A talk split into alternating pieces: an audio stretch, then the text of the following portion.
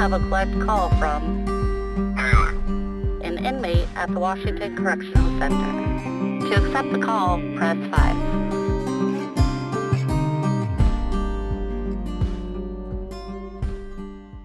There's nothing like waking up to the sound of clacking and buzzing as the doors crack in the morning after count clears. Waking up to the reality of life in prison. For some, it's just a stop along their journey, a milepost, an experience.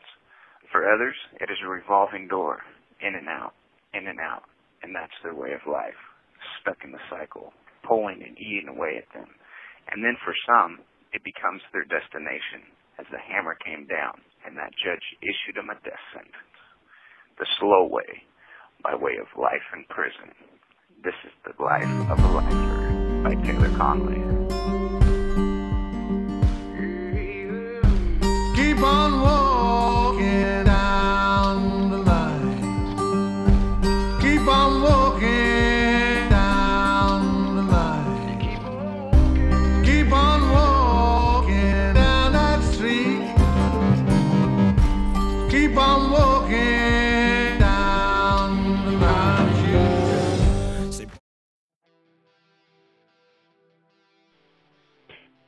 and welcome to another edition of Life of a Lifer, brought to you by Design Conviction. My name is Salty Candace. Today, we are talking with Jim Fussell. We spoke with Jim three months ago about Domino Deeds, a pay it forward initiative that he created. Jim was gracious enough to send several paintings to us here at Design Conviction, and we have helped to distribute some of them locally here in Washington State. If you would like to have your own Jim Fussell paintings, please go to our website, designconviction.com, and click on the Featured Artist tab. There you will find Domino Deeds and all the information you will need in order to participate in this Pay It Forward movement. Art changes lives. Jim aims to do it one painting at a time. Jim is housed in the Marion, Ohio Correctional Institution, the largest hotspot of coronavirus cases in the country. No other state has reported as many cases of COVID-19 behind bars as Ohio, in large part because no other states have tested as many inmates as Ohio has. As of Thursday, April 23rd, at least 12 Ohio inmates have died from COVID-19 and almost 3,800 have tested positive. Jim has tested positive for the virus. His first symptom was a rash on his lower extremities. Now he is feeling the full effects of the virus.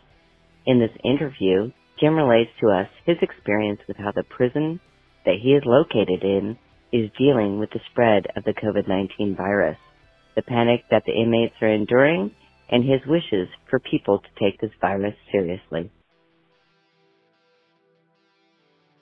Alright, hello Jim, thank you for joining us again today. How are you feeling?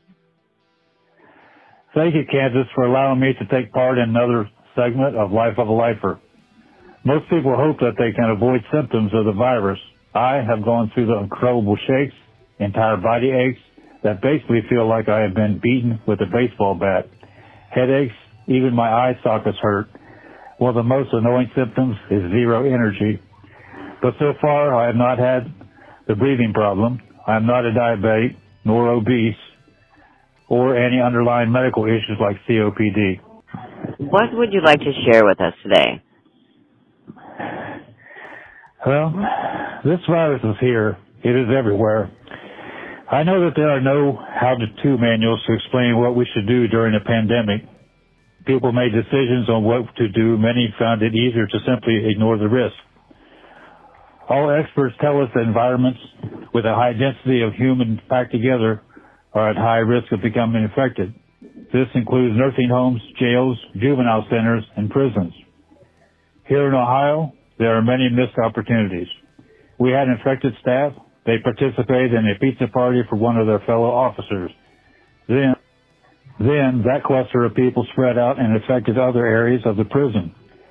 They sorted and handled our, us our mail. The virus stays on paper for three days. Some of those affected staff handled our paper dinner bags. All 2,470 prisoners received the bags.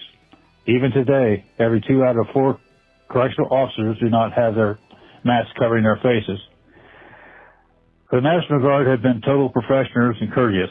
They keep their faces covered with masks, protective eyewear, gloves, and every area of the skin is covered.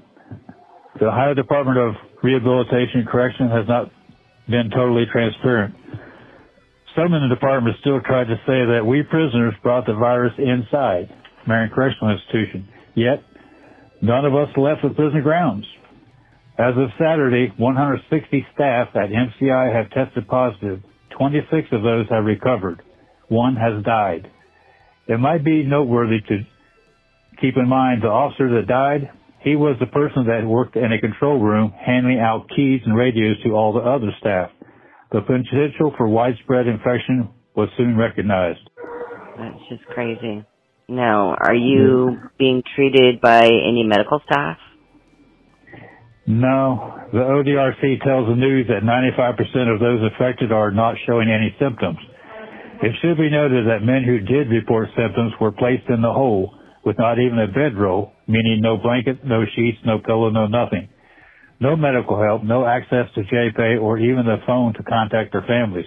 Yet, the hole also had men housed there for disciplinary rule violations, yet those men were permitted phone and JPay access. Many begged for death. Four MCI prisoners have died so far. None went to the, none want to be moved into a place where misery is amplified. What is the stress level like? How are all the inmates handling this? Every time the phone rings, guys panic.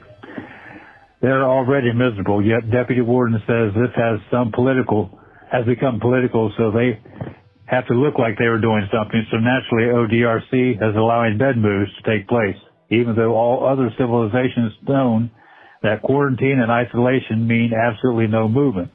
You can't fix stupid. The stress level is through the roof. God, I believe it. Now, can you share with us what safety measures were put into place when this all started there? Well, first of all, they canceled all the inmate visits. Then they started taking temperatures, although some never even got a high temperature. The prison director issued an order that we could wear masks, but lower ranked staff here said we could not wear masks. About two weeks in, we were told to stand six feet apart in line in the chow hall, yet we sat 18 inches apart in the chow hall at a table for over an hour while we ate our meal. Early on, it was difficult to find staff who would wear face mask coverings. Crazy. Well, now that the virus has taken a hold of the entire prison there, how are you guys being treated? With 2,028 known positives of prisoners here at MCI, now with the blatant cross-contamination of the other 442 negatives, many of them are showing symptoms. It seems the goal is to contaminate everyone. Indifference seems to be rampant here. Hmm. Now, the National Guard has been brought in to help. How have things changed since they have taken charge? Like I stated earlier, they have been professionals. I just hope they don't allow others here to compromise their health. Prisoners feel they can trust the National Guard. The State Highway Patrol has been here in force as well. Counts and everything else run more efficient with the National Guard, but even they cannot force MCI staff to wear masks and gloves. Are there efforts being made to start the process of thoroughly cleaning and disinfecting the prison? No, the news media have been misled. ODRC claims cleaning crews are working diligently to combat the virus. We can't even get bleach.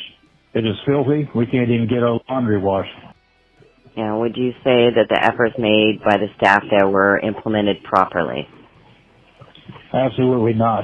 On Easter Sunday, certain officials here attempted to move 107 guys to the gymnasium where there's only one toilet, one sink, and no shower. Easter Sunday was the anniversary of the Lucasville riot that jumped off in 1993. It seemed officials were attempting another uprising on purpose.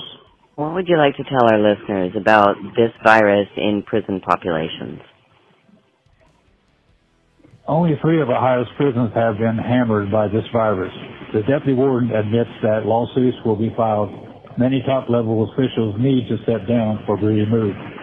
Here in Ohio, the governor has declared a overcrowding emergency, yet he refuses to release any violent offenders.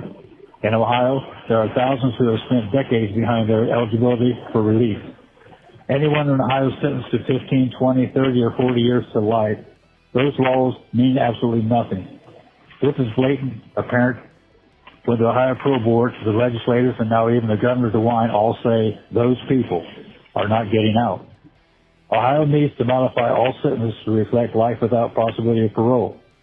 When experts identify lifers as least likely to reoffend and most employable, yet even during a pandemic and overcrowded emergency, it is sad that more prisoners have died than prisoners granted release by the High Governor DeWine from clemency. When a family member attempts to phone the prison 86 times and no one answers, that is a problem. Officials at MCI and PCI and the state's Prison Medical Center, FMC, have all been reckless, incompetent. They seem to find prisoners' lives irrelevant. It is sickening how officials view anyone behind bars. Each could have learned a lot from how other countries deal with their convicted, especially Germany. I hope the frail, the compromised, the young people will wear the mask and, and gloves. In the end, I can only pray that hotspots like here at MCI can turn into hope for anybody and perhaps save someone's life. Thank you for your time. I am Jim Fussell, and I wish you all the best. Yeah, Jim, we know you're not feeling very well, and we thank you for taking the time to talk with us today. Your input is greatly appreciated, and we thank you for all that you've done through Domino Deeds and for being a contributor to Design Conviction. Our thoughts and prayers are with you all at Marion, Ohio Correctional, and take care, my friend. I will. Thank you very much. Keep on walking.